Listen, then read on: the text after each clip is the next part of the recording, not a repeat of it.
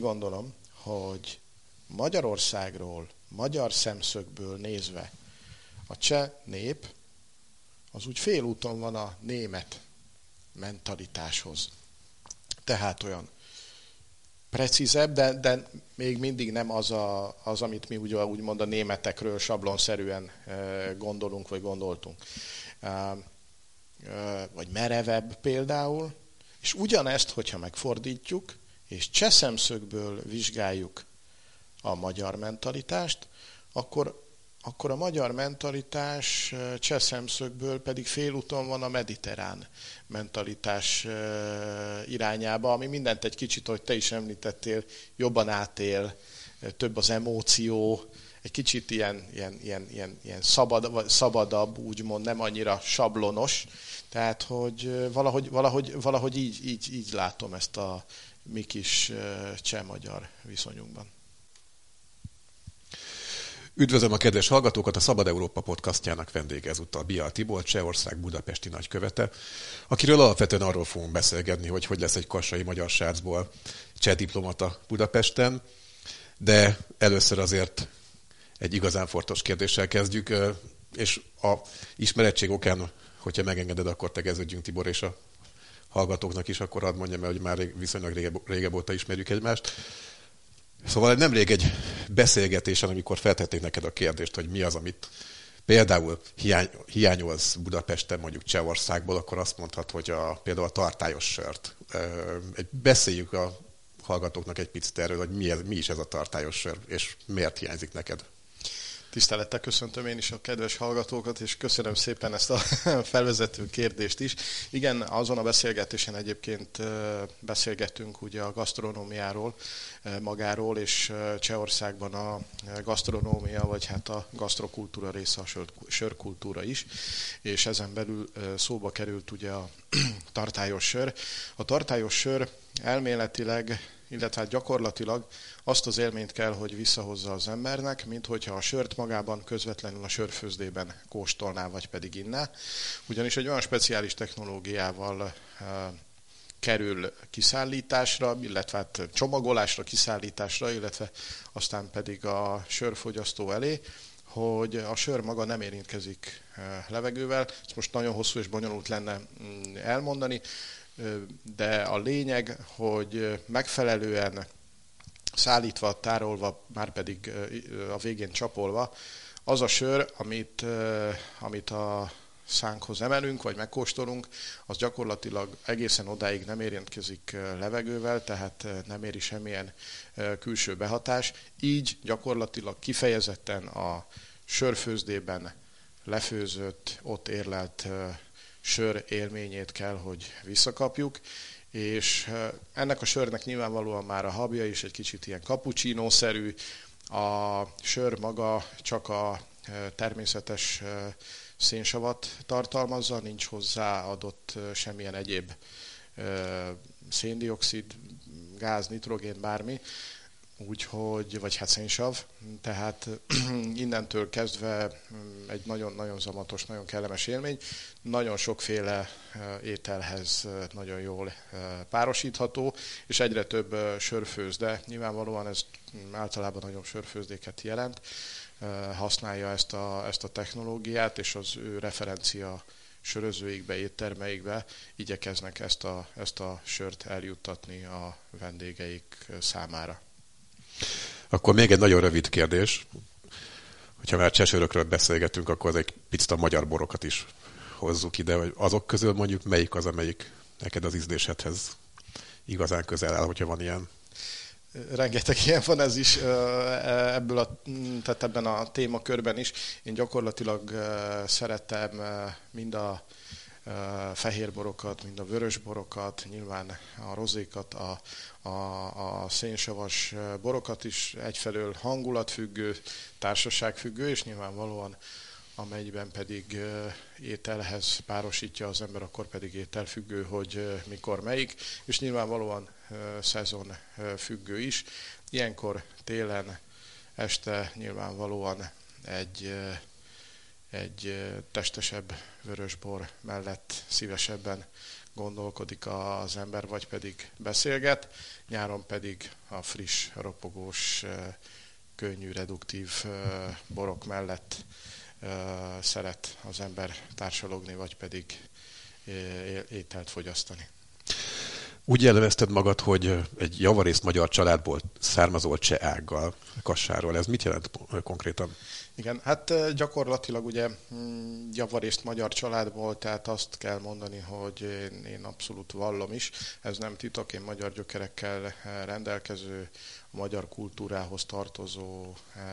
embernek tartom magam. A családunkban, édesanyám oldalán van egy csehországi ág,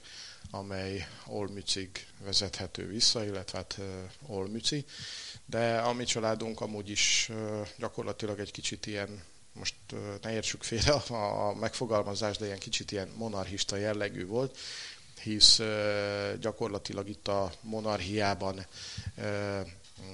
megtalálható környékről származnak a különböző rokonok, tehát emlékszem olyan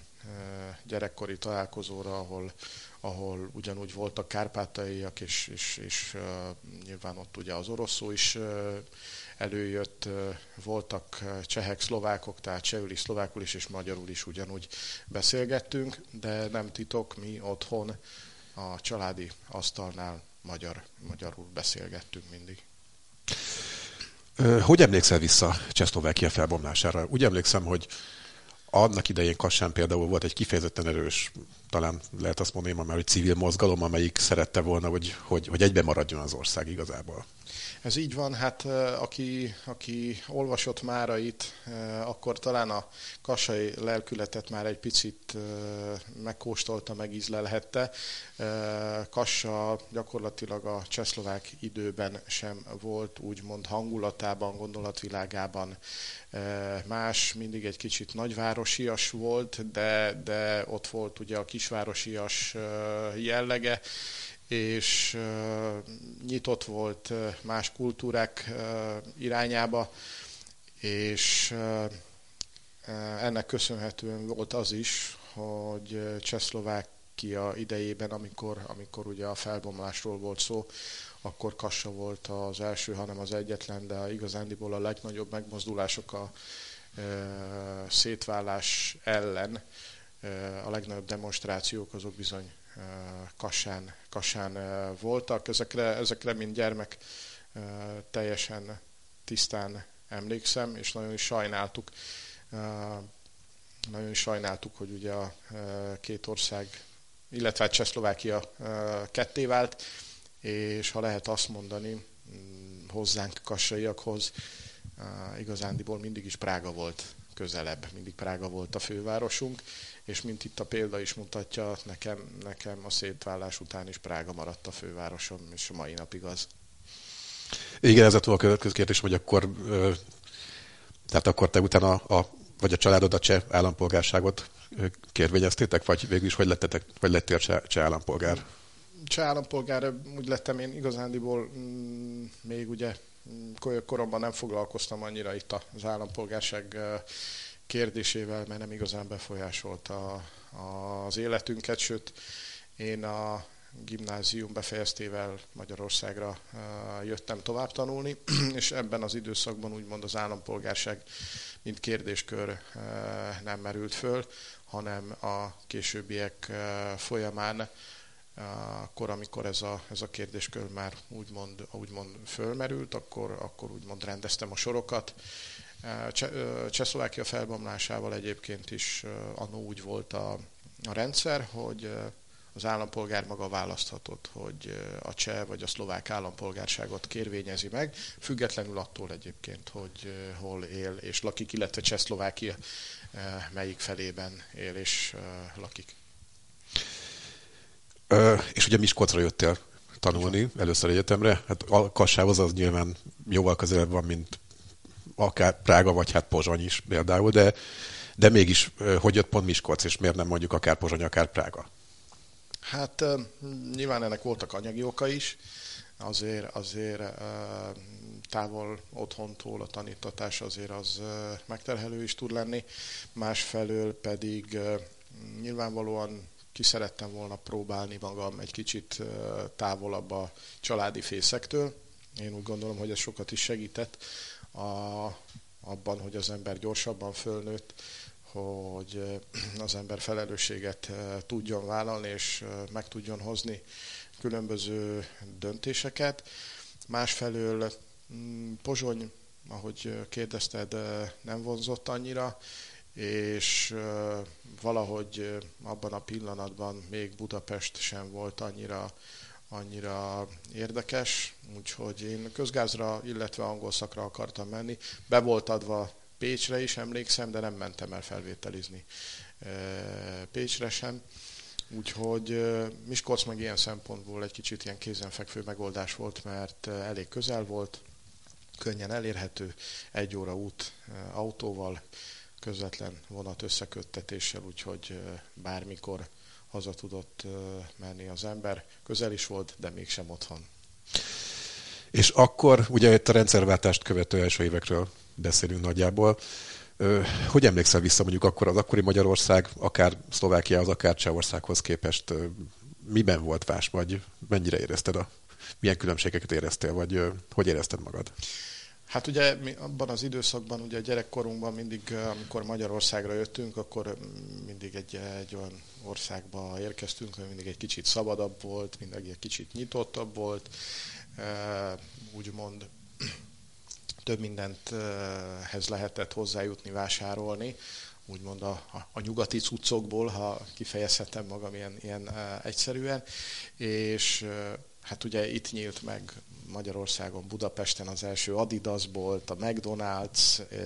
és még meg annyi más úgymond nyugati márka, amelyek a mi időszakunkban még nem voltak, és illetve hát csak később lettek, úgyhogy mi Magyarországra mindig egy kicsit úgy tekintettünk, mint egy kicsit nyugat irányába, és ezért is volt számunkra, számunkra érdekes mindig Magyarországra jönni, Magyarországon lenni, találkozni az emberekkel, nyilvánvalóan a, a, a gondolkodás, a gondolatiság más volt, úgyhogy ilyen szempontból nekem nagyon, nagyon szép emlékeim vannak, mert az ember úgymond külföldre ment, de, de a nyelvismeret miatt, meg a helyismeret miatt mégsem érezte magát távol az otthonától. És akkor mondjuk a, a szétválás után már, akár egyébként cseh állampolgárként is, de mégiscsak Kosárról származtál. Neked mondjuk milyen érzés, érzés volt átmenni Csehországba, mint kvázi külföldre? Hát az elején nyilvánvalóan furcsa volt, de amint azt említettem, igazándiból az anyagi lehetőségek nem voltak még akkorák, úgyhogy olyan sokat nem utaztunk, időről időre volt lehetőségünk utazni Csehország irányába is. Viszont itt van egy másik faktor, amit ne felejtsünk el, hogy a rendszerváltás után számunkra, mindannyiunk számára megnyílott a nyugat. Tehát onnantól kezdve, onnantól kezdve egy kicsit érdekesebb volt Párizs, Róma, Madrid, vagy London, vagy, vagy más nyugat-európai ország, illetve nyugat-európai város. Ugye egy kicsit talán el is homályosult az, és én erről sokszor uh, szoktam beszélni mostanában, hogy egy picit az elmúlt harminc évre ez rá is nyomta a bélyegét, hogy azzal, hogy megnyíltak a nyugati határok, egy picit megfeledkeztünk úgymond itt egymásról a szűkebb régióban, akár, akár vé négyről, vagy akár Közép-Európáról beszélgessünk, úgyhogy ezen lehet, hogy célszerű lenne majd dolgozni, de a válaszom a kérdésedre az, hogy mivel hogy megnyílt számunkra a nyugat, emellett eltörpültek ezek, a, ezek az érzések. Ezt nagyon jó, hogy szóba hoztad, mert én is rá akartam kérdezni, hogy mondjuk egy ilyen családi háttérrel számodra mondjuk a közép-európaiság az, az mit jelent? Milyen jelentéstartalommal bír ez a fogalom? Számomra a közép-európaiság eléggé, eléggé fontos. Nyilvánvalóan amellett, hogy az embernek megvan a maga kultúrája, illetve, illetve az állampolgársága. Amellett nem szabad elfeledkezni arról, hogy körbeölel minket egy régió, ami történelmileg, fejlődéstanilag, gyakorlatilag nagyon csak hasonlatos, és erről is volt alkalmam korábban beszélgetni, hogy számunkra ebben a régióban, úgymond a posztkommunista világban, ugye a rendszerváltás után minket nagyjából ugyanazok a, a hatások értek, és számunkra picit mást jelent ennek bizonyos, bizonyos fogalmak. Szoktam volt úgymond olyan példával élni, hogy nekünk a kommunizmus mást jelent, mint mondjuk egyik-másik nyugat-európai barátunknak, ahol mondjuk a mi értelmezésünk szerint az ő, ő Ő kommunizmus, a kommunizmusról való elképzelésük a számunkra inkább ilyen romantikus kommunizmus. Mi azért megéltük a kommunizmusnak a, a keményebb, komolyabb válfaját is, és azért mondom, hogy, hogy ez, a, ez a gondolkodásmód, ezek az élmények és a közös történelem valamilyen formában jobban össze kell, hogy kössön minket, jobban, jobban kell, hogy értsük, értsük egymást is, és fontos azért az, hogy ezen mi dolgozzunk is, hogy ne, fe, ne felejtsük el ezt a, ezt a kis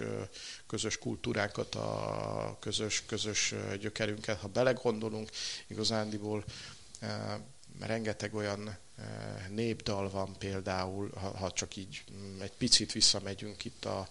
a történelmünkben száz évet akár, hogy rengeteg olyan népdal van, melynek a dallama nemhogy nagyon hasonlít, hanem ugyanolyan Lengyelországban, Csehországban, Szlovákiában és Magyarországon is. Tehát, hogy csak éppen mindenki a saját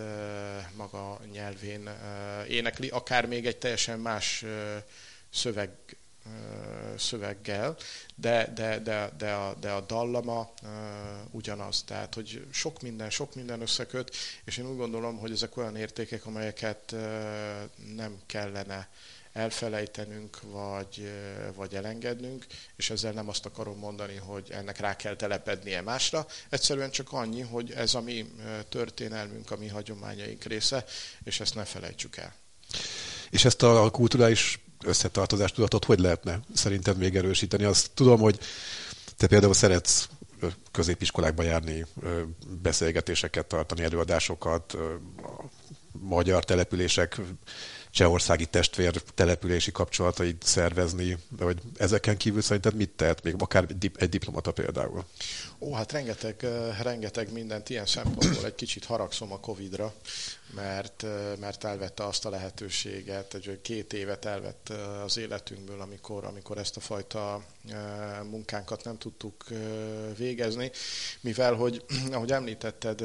sokat jártunk iskolákba, tartottunk előadást, általános iskolák, középiskolák, és volt szerencsém különböző egyetemeken is, ahol, ahol próbáltuk vagy gazdasági, vagy történelmi, vagy egyéb szempontok alapján összehasonlítani országainkat, országaink történelmét és, és, és fejlődését, és az volt a szép, hogy sőt, egy, egy, egy idő után már el is kezdtem kutatgatni azokat a közös, közös pontokat, olyan érdekes történeteket, amikről, amik, amikről nem is tudunk, pont azok a történetek, amelyek összekötnek minket. Ha megengeded, egy ilyen cseh-magyar viszonylatos és úgymond a gazdasági témakörből hozott történelmi példát említenék, és talán ez, ez, ez sok mindent el fog árulni. Ugye Csehország, de talán a világ, világ egyik leghíresebb cipőgyárosa, ugye Tomáš Baťa. Magyarországon Batának e, ismerik az emberek, ugye a Bata cipő, de ő, őt, őt becsületes nevén Tomáš Batyának hívták, ő volt az alapítója ennek a gyárnak, ő eldöntötte egyébként száz évvel ezelőtt, hogy a világ legnagyobb cipőgyárosa lesz, ez sikerült is neki, de hogy miért mondom, vagy miért hozom föl példának őt, azért, mert például a marcui cipőgyárat ő alapította, és így el lehet mondani, hogy ugye a, a méltán híres, népszerű retro márka, a Tisza cipő, annak, annak úgymond képletesen szólva a cipő nyelvének a belső részében van egy kis cseh zászló, tehát hogy bizony, bizony cseh illetőségű ember alapította Magyarország ezen méltán híres cipői, tehát azt a gyárat, ahol ez a cipő megalkotásra került, és ugyanúgy van fordított előjel, és akkor megint egy picit visszatérek itt a, az első kérdésedre, a sör és a sörkultúrára. Gyakorlatilag ugye Csehország úgy híresült el többek között Magyarországon, ugye, hogy Csehország a sör hazája, és nálunk van a legfinomabb sör, és ez nyilván így van, és így is van rendjén, de nem baj azt, hogyha tudjuk, hogy azért Magyarországnak is van köze, valamennyi köze a, a, a cseh sörkultúrához, hisz az a Dréher család, ugye, aki, aki Magyarországon is rendelkezett, illetve rendelkezik e, e, sörfőzdékkel, ők bizony rendelkeztek egy-két csehországi e, sörgyárral is, és például az a dalesicei e, sörgyár is az ő tulajdonukban volt, amely sörgyárban egyébként a Sörgyári Kapricsó című e, filmet e, forgatták, úgyhogy ott, ott, pedig, ott pedig van egy ilyen kis e, magyar, magyar áthallás, sőt azt is el tudom mondani, hogy a dalesicei sörgyár a mai napig e, él, virul, üzemel, és nemrégiben én e, Csehországban találkoztam a dalesicei e, sörgyár egyik ilyen referencia sörözőiben, sörözőjében egy Dréher nevű sörrel. Tehát nem a márkája volt Dréher, hanem a sörnek úgymond a fantázia neve volt Dréher, ezzel a dalesicei sörgyár egyik korábbi tulajdonosának állított emléket. És azt hogy látod, hogy mondjuk ma, mondjuk akkor vegyünk egy, egy átlag magyar vagy cseh középiskolást, hogy mi az, ami érdekes lehet számukra a másik országban. Tehát én, amikor kicsi voltam, akkor nekünk nyilván a Kisvakontól kezdve az összes cseh mese, az természetes. Aztán később, mikor egy picit már nagyobbak lettünk, akkor mondjuk a világbajnokságokon vagy a téli olimpiákon nyilván csehszlovák jégkorongválogatottnak lehetett drukkolni, mert ugye a magyarok azok sehol nem voltak. Tehát voltak ilyen kapcsolódási pontok, amennyire visszaemlékszem például iskolában, A, a huszitizmusról mondjuk, az egy kifejezetten népszerű téma volt a, a történelemtanároknak, azt szívesen tanították, meg azt arról mi is szívesen hallgattunk. De, de, de hogy látod, hogy mik, mik lehetnek érdekesek mondjuk a fiataloknak egymás számára másik ország történelméből, kultúrájából? Hát én úgy gondolom, hogy ha elindulunk ezeken a közös kapcsolódási pontokon, akkor, akkor úgymond rengetegszer találunk ilyen oldalágat, ami további, vagy meg annyi érdekes momentumot fog még... fog még megmutatni számunkra. Például, ha már említetted ugye a, a, a huszitizmust, ugye, vagy például Jan Amos Komenský, Koméniuszt, aki, aki ugye egy darabig itt is élt Magyarországon, Sárospatakon, sőt a két leghíresebb művét azt itt, itt írta meg, és ahhoz a vidékhez kapcsolódik egyébként a habáni kultúra, ugye, kerámiáról beszélünk, szóval azokat az embereket, akiket ez a fajta, ez a fajta világ érdekel, találhatnak ezen a, ebben a régióban nagyon érdekes összefonódási pontokat, de ugye a, a husziták működtek Magyarországon is, úgyhogy akiket, akiket ez a korszak érdekel, akkor szintén ajánlom többek között Borsod megyét felkutatásra, mert, mert rengeteg, rengeteg olyan helyszín van, ahol, ahol a husziták megjelentek, és a mai napig úgymond él az emlékük. Ha jól tudom, például Helycén, egy kis település Borsod megyében, az egyik domboldali részét a falunak úgy hívják, hogy Csehország. És kifejezetten azért egyébként, mert ugye ott a husziták, husziták éltek, de, de szóval nem csak a, a történelemben, irodalomban is nyilvánvalóan lehet, lehet találni meg annyi, meg annyi kapcsolódási, kapcsolódási pontot, úgyhogy ha, én úgy gondolom, hogy ha kellőképpen nyitottak vagyunk egymás irányába, akkor, akkor nagyon könnyen fogunk szinte már-már belebotlani azokba, azokba a közös kapcsolódási pontokba. De másot is mondanék még egyébként, hogy én kifejezetten örülnék annak, hogyha, hogyha a határmenti együttműködések, bár ugye erre vannak megfelelő szervezetek, irodák és programok, különböző operatív programok, melyek a határon átívelő együttműködést szorgalmazzák, szóval, hogy annak is, annak is lehetnének különböző, különböző kifutási pontjai, ami még inkább közelebb hozzák egymáshoz a határ két oldalán lévő, lévő népeket, de amit az előző kérdéskörben érintettünk, a testvérvárosi együttműködést, amit ugye egy olyan öt-hat évvel ezelőtt kollégáimmal újra gondoltunk, és nagyon, nagyon sikeres rendezvénysorozat keletkezett belőle, és éves szinten különböző szintű találkozók kerültek megrendezésre. Annak örültünk, hogy ez ugye ugyan a mi oldalunkról egy ilyen kezdeményezés volt, de pár éven belül önjáróvá vált, mert hogy annyira rátapintottunk arra, arra az igényre, ami, ami megvolt, csak éppen még nem fogalmazódott meg, vagy nem forrott ki, hogy ott közösen együtt ezt, ezt meg tudtuk alapítani, és utána már a különböző önkormányzatok szervezték a, a különböző találkozókat, sőt egy majd két évvel ezelőtt ugye megrendezésre került a vé négyes testvérvárosok találkozója is, ami még egy újabb dimenzióba emelte, emelte a testvérvárosi együttműködést, mert nagyon-nagyon fontos megérteni azt, hogy az országok közti együttműködés az, az nem csak az aktuálpolitika szintjén valósul meg, hanem a hétköznapi emberek mindennapjaiban, és mi ezen szeretnénk dolgozni, hogy, hogy ez mind inkább megmutatkozzon, és tényleg a, mi mindannyian a mindennapi életünkben egy picit érezzük ennek az együttműködésnek a hozzáadott értékét. Ugye most már a fiatal felnőtt korba lép egy olyan generáció Csehországban és Szlovákiában is, akiknek Csehszlovákia már, már nem jelentett semmilyen szempontból valóságot, megélt valóságot. Neked mi a tapasztalatod, hogy ma egy, lehet, hogy hülye kifejezés, bocsánat, átlag szlovák és egy átlag cseh fiatal hogy tekint egymásra, vagy a két nép nemzet kapcsolatára? Testvérként. Tehát én úgy gondolom, hogy ha fogalmazhatok így, ez a vállás olyan vállás volt a két fél részéről, melyben mind a két fél, bár nem akarták száz százalékig, megtalálták a maguk prioritásait, előnyeit, és úgymond a vagyonmegosztás is, ha, ha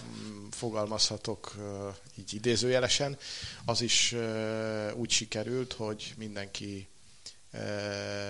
tehát senki nem szállt ki vesztesként ebből a, ebből a történetből. Innentől kezdve úgymond ez a vállás egy nagyon jó barátsággá transformálódott, vagy alakult, és, és tényleg néha már-már egy kicsit még közelebbinek is érzem ugye a, a csehek és a szlovákok egymáshoz való viszonyulását, vagy az egymással kapcsolatos szolidaritását. Ö, és mint Szlovákiában felnőtt magyar ö, fiatal, tehát a kisebbségi létet is végül is megélted. Csehszlovákiában. Elnézést, Csehszlovákiában, bocsánat, igen, természetesen. Ö, ha lehet azt mondani, akár többszörösen is, most mondjuk Csehországban élő magyarként is megéled többszörösen a kisebbségi létet. Mondjuk ebből a szempontból hogy látod, hogy a mai Európai Unióban a nemzeti kisebbségek jogaira mennyire figyelnek mondjuk az unió vezetése részéről? Mennyire vagy elégedett ezzel a helyzettel? Hát én úgy gondolom, hogy jelen pillanatban az Európai Uniónak a vezetősége más prioritások felé fordul inkább, bár ez is egy, ez is egy fontos, fontos kérdéskör. Nyilvánvalóan ugye Európa gyakorlatilag nagyon erősen multikulturális, és ugye a, ugye a rendszerváltás előtti időszakban rengeteg multikulturális ország is volt, tehát most, hogyha Jugoszláviát említsem példaként, de Csehszlovákia sem volt ilyen szempontból kivétel, és nyilván ugye a, a történelmünk során az, hogy annyira, annyira együtt éltünk, nyilván ez hozta azt is, hogy vannak országok, ahol, ahol magasabb arányú a, a nemzeti kisebbségeknek a a jelenléte. Vannak országok, ahol, ahol ez kisebb arányú nálunk. Ugye Csehországban nyilvánvalóan a nemzeti kisebbségek aránya úgymond minimális. Ezzel szemben Szlovákiában azért, azért, azért ez egy, ez egy kardinálisabb, kardinálisabb kérdéskör. Nyilvánvalóan én is találkoztam ennek a előnyeivel, hátrányaival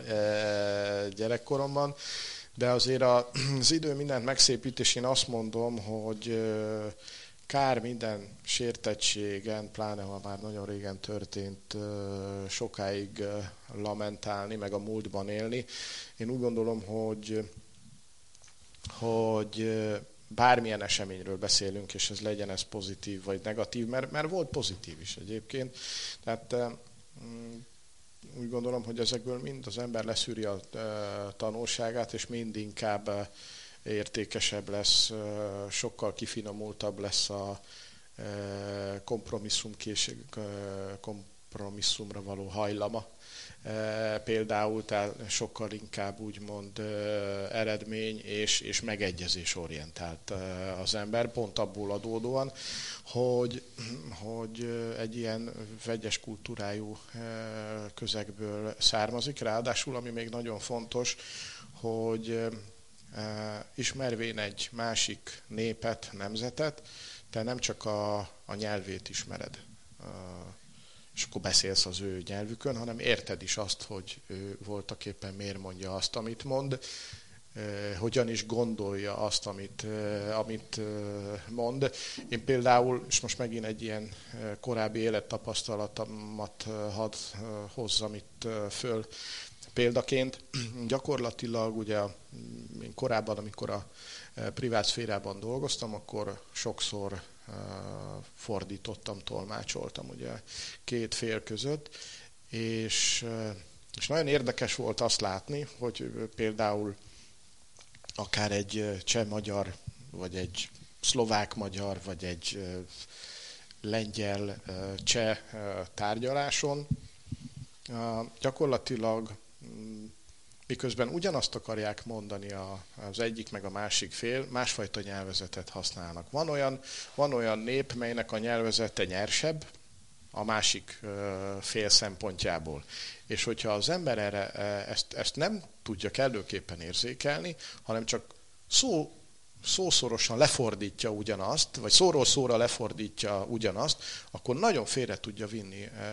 az adott beszélgetést, mert hogy félreértésre adhat okot, hogy most ő miért, miért volt ennyire kemény, vagy most mit akar ő ezzel mondani, holott, holott ez csak a, ez csak a kultúrájának a, a része, a jellemzője, hogy, hogy, hogy, hogy így viselkedik. És ezért fontos az, vagy ezért, ezért fogom én ezt föl úgy, hogy ezek számomra előnyök voltak, mert én gyerekkoromban magamba szívtam a különböző kultúráknak a, a sajátosságát, ezért, ezért talán kellőképpen tudok reagálni ezekre, ezekre a kérdéskörökre. És akkor most hogy látod, hogy mondjuk akkor például egy magyar, egy cseh, vagy egy szlovák, most általánosítok persze nyilvánvalóan, de mondjuk mennyiben más a gondolkodásmódunk. Én egy korábbi kollégáddal, tehát egy korábbi cseh nagykövettel egyszer készítettem egy interjút, és ő azt mondta, hogy ő például úgy látja, hogy az a különbség mondjuk a magyarok és a csehek között, hogy ha mondjuk van egy választási kampány, akkor a csehek kimennek, meghallgatják ott a szónokot, hazamennek, megisznak egy pohár sört, és végig gondolják, hogy mit hallottak, és az alapján eldöntik, hogy ez jó, nem, megfelel nekik, vagy sem. A magyarok azok meg vagy ott a, már magán a demonstráción, vagy a nagygyűlésen hajlamosak vagy belelkesedni, vagy pedig azt mondani, hogy na jó, hát ez menjen a francba, kész, nem, nem vagyunk rá kíváncsiak. Tehát, hogy sokkal hirtelenebbek vagyunk a csehekhez képest. Hát erre is volt egy megfogalmazásom, és hogyha megengeded, akkor maradjunk itt a bilaterális viszonyban, tehát a cseh-magyar kapcsolódásban. Én úgy gondolom, hogy Magyarországról, magyar szemszögből nézve a cseh nép az úgy félúton van a német mentalitáshoz. Tehát olyan precízebb, de, de még mindig nem az, a, az amit mi úgy, úgymond a németekről sablonszerűen gondolunk, vagy gondoltunk. Vagy merevebb például. És ugyanezt, hogyha megfordítjuk, és cseh szemszögből vizsgáljuk a magyar mentalitást, akkor, akkor a magyar mentalitás cseh szemszögből pedig félúton van a mediterrán mentalitás irányába, ami mindent egy kicsit, ahogy te is említettél, jobban átél,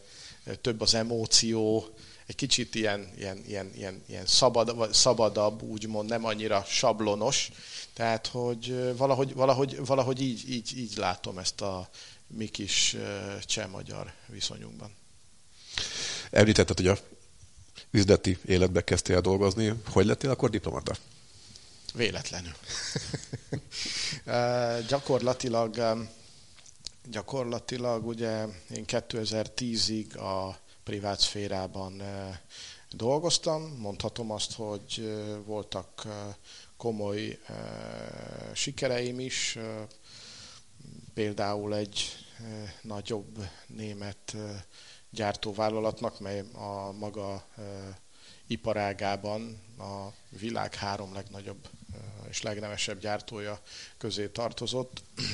Először Csehország, Szlovákiában voltam ugye country manager, majd pedig Magyarországon, és ez olyan jól sikerült, hogy a német vezetőség, a tulajdonosok felkértek és megbíztak azzal, hogy alapítsam meg ennek a cégnek magyarországi központtal egy regionális logisztikai és kereskedelmi központját. Mindezt akkor, amikor voltam huszonhat éves, óriási szakmai kihívás volt, és hál' Istennek sikerült, és ez a cég a mai napig működik. Szeged mellett több milliárdos forgalommal, sőt, ha jól tudom, mai napig vannak ott olyan kollégák, akik, akiket még annó én, én toboroztam, vagy együtt nyitottuk meg a céget, és ezek után egyébként én kétezer-tízben egy újsághirdetésre jelentkeztem, melyben a Cseh Ipari és Kereskedelmi Minisztérium egyik ügynöksége, a Czech Trade, azt úgy tudnám most bemutatni, mint a, a Magyar Exportfejlesztési Ügynökséget, a Hepát, azt keresett Magyarországra egy specialistát, aki a cseh-magyar gazdasági kapcsolatok fejlesztésén fog dolgozni, amolyan kis diplomatát, de aki tényleg a, a G kettő G, meg a G kettő, illetve bocsánat, a, a B kettő B és a B kettő G-ben e, e, tud mozogni, és én megpályáztam ezt a, ezt a, ezt a munkakört, és jó pár e, hónap elteltével, gyakorlatilag egy ilyen többkörös felvételi időszak után felvételt nyertem, és kétezer-tíz szeptemberében, ha jól emlékszem, lettem kiküldve ide Magyarországra a cseh-magyar gazdasági kapcsolatok fejlesztéséért felelős személyként, de én már ugyanúgy a cseh nagykövetség épületében kezdtem, én kétezer-tíz óta ülök a nagykövetségen, és hál' Istennek, hogy ugye a, a korábbi, a privát szférában eltöltött időszakomnak köszönhetően, meg annak, hogy rengeteg iparágban voltam aktív, meg volt ugye a, a kapcsolatrendszer, tudtam, vagy tudtunk segíteni a csapatunkkal a csehországi cégeknek, és ebben az időszakban nyilván ugye itt arról az időszakról beszélünk, amikor újraindult a, a világgazdasági élet a gazdasági válság után, mely, hogy most így számokban is érzékeltessem, az akkori, a világgazdasági válság előtti hat milliárd euróról, ez volt a két ország közti éves forgalom, a visszaesett négy és fél milliárdra, és ezt a négy, ez, ez a négy és fél milliárd indult el fölfelé, és, és gyakorlatilag pár éven belül, öt-hat éven vagy hét éven belül meg tudtuk duplázni ezt a, ezt a forgalmat, elértük a tíz milliárdot, és most, most, ja igen, és abban az időszakban egyébként a két ország egymás számára a tizenkettedik-tizenharmadik legfontosabb kereskedelmi partner volt. Most ott tartunk, hogy ötödik-hatodik legfontosabb partnerei vagyunk egymásnak, és még mindig van hova fejlődni egyébként, tehát még mindig, mindig ott van a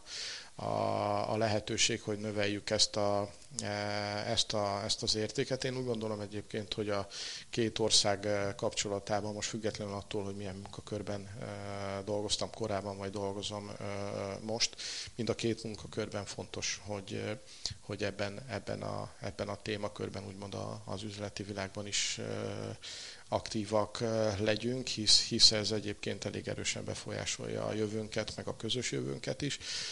nyilvánvalóan, és ugye ez a, ez a, ez a munkakör tizenkettőben, illetve tizenegyben, mondjuk mintegy másfél évvel, másfél évvel azután, hogy elkezdtem itt dolgozni a budapesti Cseh nagykövetségen, úgymond egy új koncepció alakult a cégünknél, és illetve hát a, az ügynökségnél, és ilyen régiók kerültek megalakításra, és regionális igazgatókat kerestek, és én is részt vettem egy ilyen kiválasztási folyamaton, egy ilyen többnapos folyamaton, és számomra is nagyon nagy meglepetés volt, hogy megnyertem azt, és kétezer-tizenkettőtől pedig regionális igazgatóként tudtam folytatni a a munkámat, úgyhogy nyilvánvalóan megtartottam a cseh-magyar gazdasági kapcsolatok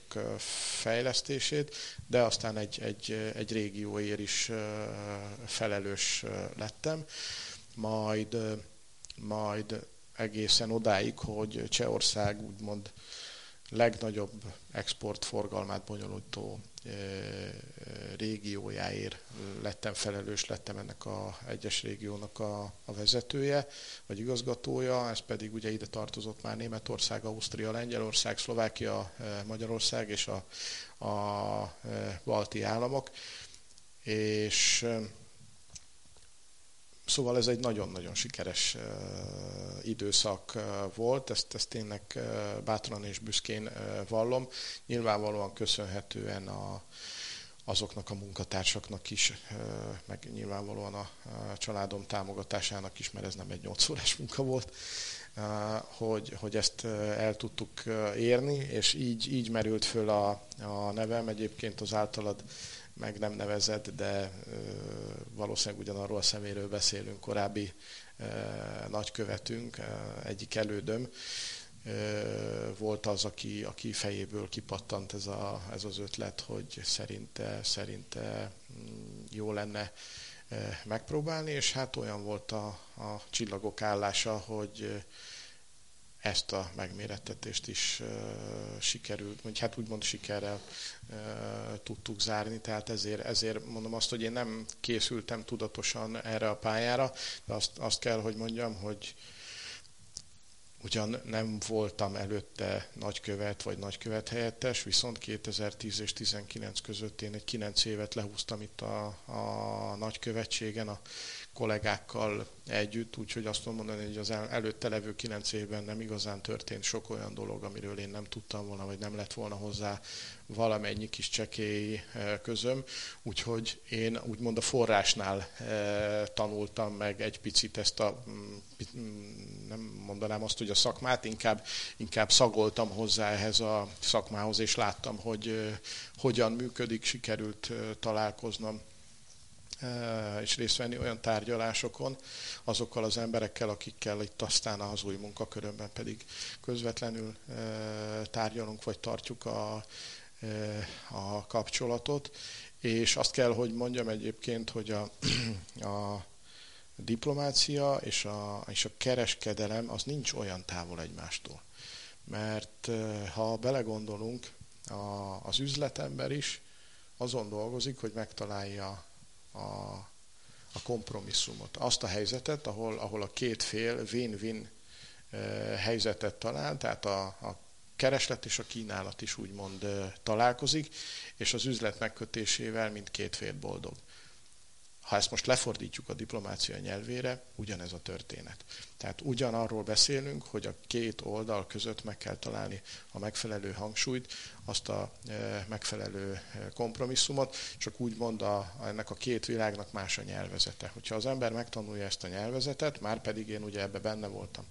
a, azt megelező, megelőzően egy kilenc évig, és az ember ismeri ugye a, a területet, akkor akkor talán, talán úgymond sikerrel vehető ez a, ez a kihívás. Az elmúlt bő negyven percben Bial Tibor, Csehország budapesti nagykövete volt a vendégem, akivel nem csak arról beszélgettünk, hogy kassai magyar srácból hogy lett Csehország diplomatája nálunk, hanem közép-európaiságról, kisebbségi létről, csehsörökről, magyar borokról és minden egyébről, ami a két nép vagy Közép-Európa viszonylatában érdekes lehet. Köszönöm szépen a beszélgetést! Nagyon szépen köszönöm a meghívást!